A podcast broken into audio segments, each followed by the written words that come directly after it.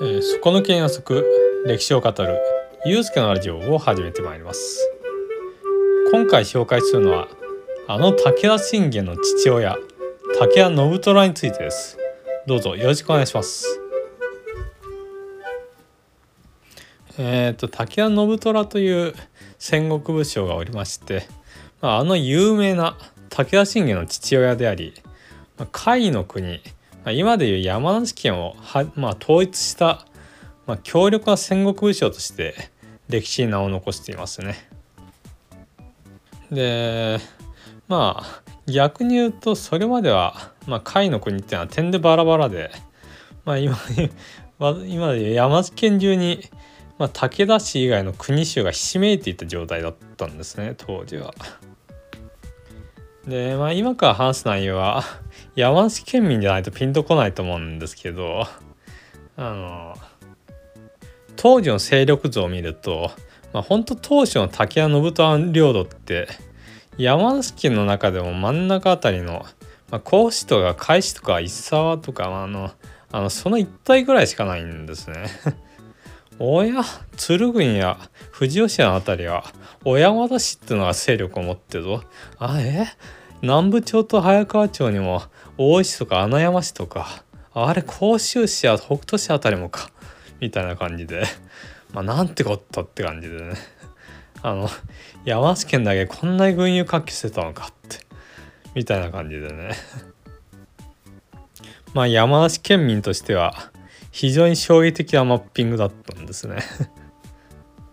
で竹谷信虎はあの、まあ、ちゃんと父親にあの竹谷信綱っていう武士で武将の息子として生まれたんですけどあのこの信綱さんは、まあ、父親の信政まあややこしいですけどつまり信虎のおじいさんとあの親子同士で激しく憎み合い、まあ、骨肉の争いを繰り広げていたんですね。まあ、非常にありがちな話ではあるんですけどまあ、おじいさんはあの信綱さんの弟の信義さんの方が可愛かったようで、まあ、当然ながら家督争いが起こったわけですね。まあ、それで激しく戦うわけなんですけど、まあ、その戦いも当時起こった大地震の影響で、まあ、戦いは中断されて一応信綱が家督を継ぐことにはなったんですね。ただそれから割と立て続けに信政と信綱が親子ともども亡くなってしまったんですよ。でまあ信虎が家督を継ぐことになったんですけどこの時わずか10歳だったんですね。でただでさえまあまあ家督相続が不安定な中、まあ、さっき出てきた、まあ、信綱の弟つまり信虎からしたらおじさんである信義さんが「よっしゃ時代来た!」って感じであの信虎を支えるどころか信虎から家督を奪うために攻め込んできたんですね まあ割としょうもないおっさんだなとは思うんですけどまあそれそれだけ家督を継ぐっていうことが重要だったって思うんですね。まあ、ただそのこの戦いになんか幼い信虎はなんと大勝利してしまって、まあ、おじさんや彼の子供たちはことごとく戦死したんですね。で対立していた小山田氏、まあ、鶴と富士吉田の辺りにいる小山田氏も屈服させてでその時に信虎は自分の多分妹を当主の小山田信有って人に嫁がせて、まあ、その後の強い味方にしていくんですね。でそれから今度は南の方にいる穴山氏や大石が、まあ、武田氏と信虎に反旗を翻してきてしかもそれにこうして、まあ、駿河の戦国大名である今川氏が攻め寄せてきたんですね。あの織田信長と因縁のあの今川今川氏なんですけどで今川氏って割と海と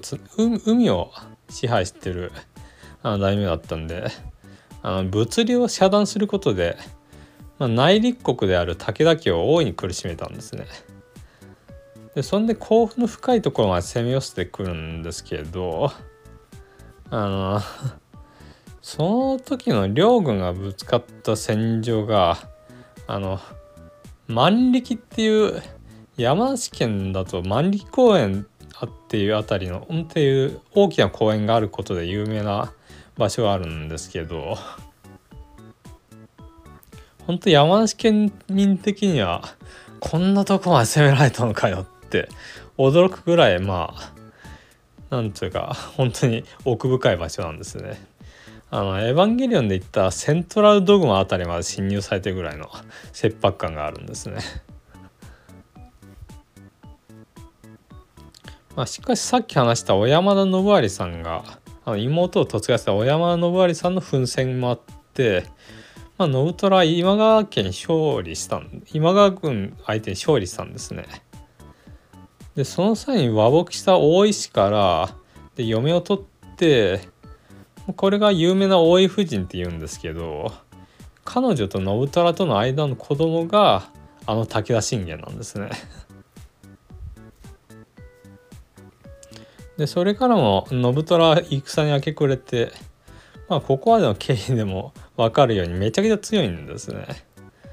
まあ、だから武田氏の権威っていうのは日に日に増していってまあそのそこでまあ目処がついたのか竹谷信虎今に続く一大事業として新しい本拠地である甲府の建設をするんですね。もともと別のとこに本拠地があったんですけどまあ新しく作り直し作り新しい場所に作り直したと。まあ大体あのあのなんだっけとあパワースポットで有名な武田神社ってとこがあるんですけど大体あの辺りがあのその本拠地がを移した場所でして、まあ、まあそこにつつぎつつじが先館ってかな？館っていうのを作ってそこを中心した城下町を建設してで強制的に国衆たちを屋敷にそそこの屋敷に住まわせたんですね。まあ、そうすると割と勝手な音ができなくなるんであの武田氏の権威の向上が図れ強化が図れるわけですね。まあ、まあ、その城下町ってのは京都や奈良の都を意識した都市都市計画がなされていたようであの同時期の戦国大名から見ても相当に先進的な施策だったんですね。まあ、このように信虎は自分の権威を高めるために結構強引な政治を行ったんですけど、まあ、行わざるを得なかったとこもあるとは思うんですけど、まあ、そのせいか、まあ、民は重罪に苦しみ国衆から反発を受け反乱も頻発するんですが、まあ、信虎はそれもことごとく力ねじ伏せるんですね。でまた今川家からあの福島正成あ福島正成っていう武将が攻めてくるんですけど、まあ、信虎苦戦しつつも飯田河原の戦い、まあ、これもあの武田神社の位置から本拠地の武田神社の辺りの位置から考えると本当歩いて1時間もかかるかなって場所やってるか本当やばいぐらいに深く攻められてるんですけど、まあ、その戦いでも信虎勝利するんですね。で私が昔読んだ武田信玄の電気漫画があるんですけど、まあ、この福島正成との戦いからスタートしたんですねそのその漫画は。まあ、なぜかというと、まあ、この時ちょうど信虎の奥さんの大井夫人が後の武田信玄になる男の子を出産したんですね。で信虎は戦いに勝った時に生まれた子供だめでたいってことでまあ大喜びして息子に勝千代って勝利の勝をつけた名前をつけたんですね。割とこれって壮大なフラグだったのかなって気もするんですけどまあその時には誰も知る由もなかったわけで。で信虎はそれからも相当な勝率で戦に勝ち続けたんですね。でまあついに甲斐の国を統一したんです。えー、あれだけ群雄割拠だった山梨県が今の形に収まったのは、まあ、信虎の力が非常に大きかったんですね。まあ、ただ戦ってばかりいたから、まあ、民衆や国衆には相当な無理をかけたし、まあ、借金を長期的にする特性例のような苦しい政策を取ることもあったわけですよね。でいつしか信虎は暴君として知られるようにななってしまったわけです。まあ、戦いでは有能だし政治的手腕も優れていて、まあ、外交的を見ても例えばさっき結構因縁だった今川家との家督争い今川家の内の家督争いでもあのしっかり勝ち馬である今川義元を支持することで、まあ、後の友好関係を築いたりしているんですね。ただ息子のあのー、まあ武田信玄って若い頃は晴信って名乗ってたんですけどあその武田信玄とは不仲になってで弟の信繁を後継者にしようと するんですね それって割とかつてのおじいさんがやったことと同じこと同じことだったと思うんですけどまあこれもまたありがちな話ですよね。で武田信玄は若い頃から明らかに有能で、まあ、戦いに出しても勇猛果敢に戦ったし、まあ、結構な戦果を上げていってで有能すぎたからこそ信虎としては逆に扱いづらかったのかもしれないんですね。で信玄が20歳になった時に、まあ、信虎はまあある時何かの理由で今家の駿河に自ら赴くんですね。まああ 確か娘も嫁がせてたからその関係で行ったのかもしれないんですけどあのその際に信玄の見張り役として何人か物証をつけていたんですけどみんな裏切ってあの信玄を当主として擁立してあの見事なまでも無血クーデターを成功させてしまったんですね。まあ、信虎はあのもう 駿河にいる間に どういうわけだか自分が当主ではなくなっていたという話で まあその場にいなかったし帰ることもかなわないからまあ突然武田家における信虎の政治生命はここに終止符が打たれてしまったわけですね。で強制的に引退生活を余儀なくされたんですけど、まあ、信玄に追放された信虎は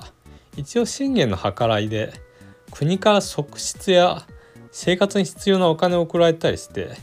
意外と、まあ、新しい子供を作ったりあの 不自由なく暮らしてたんですね。でそれどころか結構切り替えも早くてで京都まで旅行に行ったり、まあ、足利将軍の家来になったり割と追放後も現役みたいな感じで活発に動いてるんですね。まあそれどころか後の信長包囲網にも参加してたりしてあの信玄を援護するような動きを見せたりもしてるんですね。まあそれもこれも息子の信玄が割と自分よりもしっかり政治をやってたから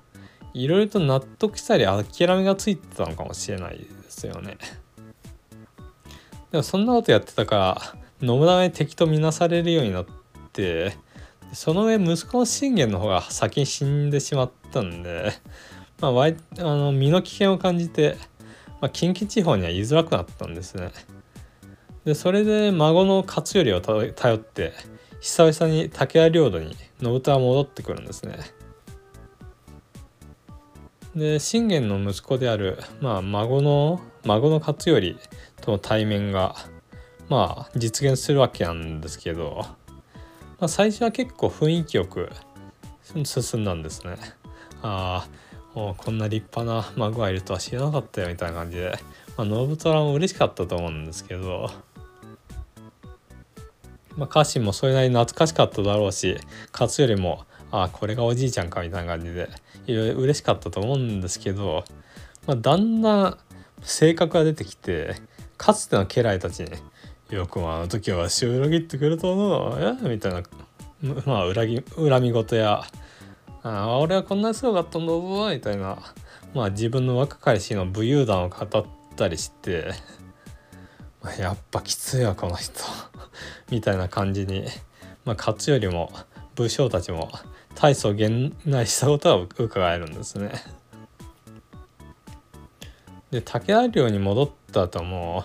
まあ、結局信虎は甲府に帰ってくることはできなかったんですね。まあ、信玄と比べて君主としての権威が弱かった勝頼からすると、まあ、下手すれば家督争いに絡まれる恐れもあったと思うんですね。まあ、大分とはいえ、まあ、何しろ最近前信長包囲網に参加していたような、まあ、一武将だったわけですからね信虎さんは。でこうして武田信虎は、まあ、信玄が亡くなった翌年にあの信濃の高遠城で死去しました。まあ、80歳ぐらいにはなってたと思うんですけど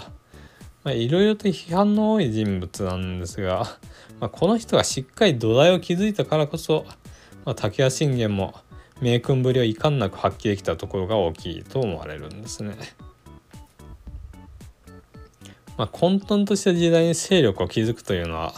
並大抵のことではないと思うんであの信虎は時代に合わせてしっかりと、まあ、自分の役割を果たした人物だったように思われますね。うん、まあ、山梨県に住んでいるものの武田信虎を知ってる人って結構少ないんですが、あ、その功績は結構大きなもので、まあ、知っている人からの評価は総じて高いんじゃないかと思われます。お聞きくださりありがとうございます。当ラジオでは皆様からの感想のお便りを募集しております。概要欄に Google フォームのリンクを貼っておりますので、そちらから送っていただければと思います。あの、そういえば、武田信虎さんを扱った映画が、なんか去年ぐらいに上映されていたらしいんですね。あの、正直今の時代、まあ息子の信玄さんを扱った映画だったとしても、採算が取れる印象ってないよなって思って、よくそれで信虎の映画作ったなって結構びっくりしたんですけど、なんか話を聞いてみると、大名だった頃の信虎ではなく、息子である信玄が亡くなった後の晩年を描いた作品だってことだ、みたいなんですね。Amazon プライムにあったレンタル料払ってみたいなって思ったんですけど、残念ながらないんですよね。すごい切り口が面白いんで見てみたいとは思うんですけどね。それでは今回はこの辺で終わります。皆さんご視聴ありがとうございました。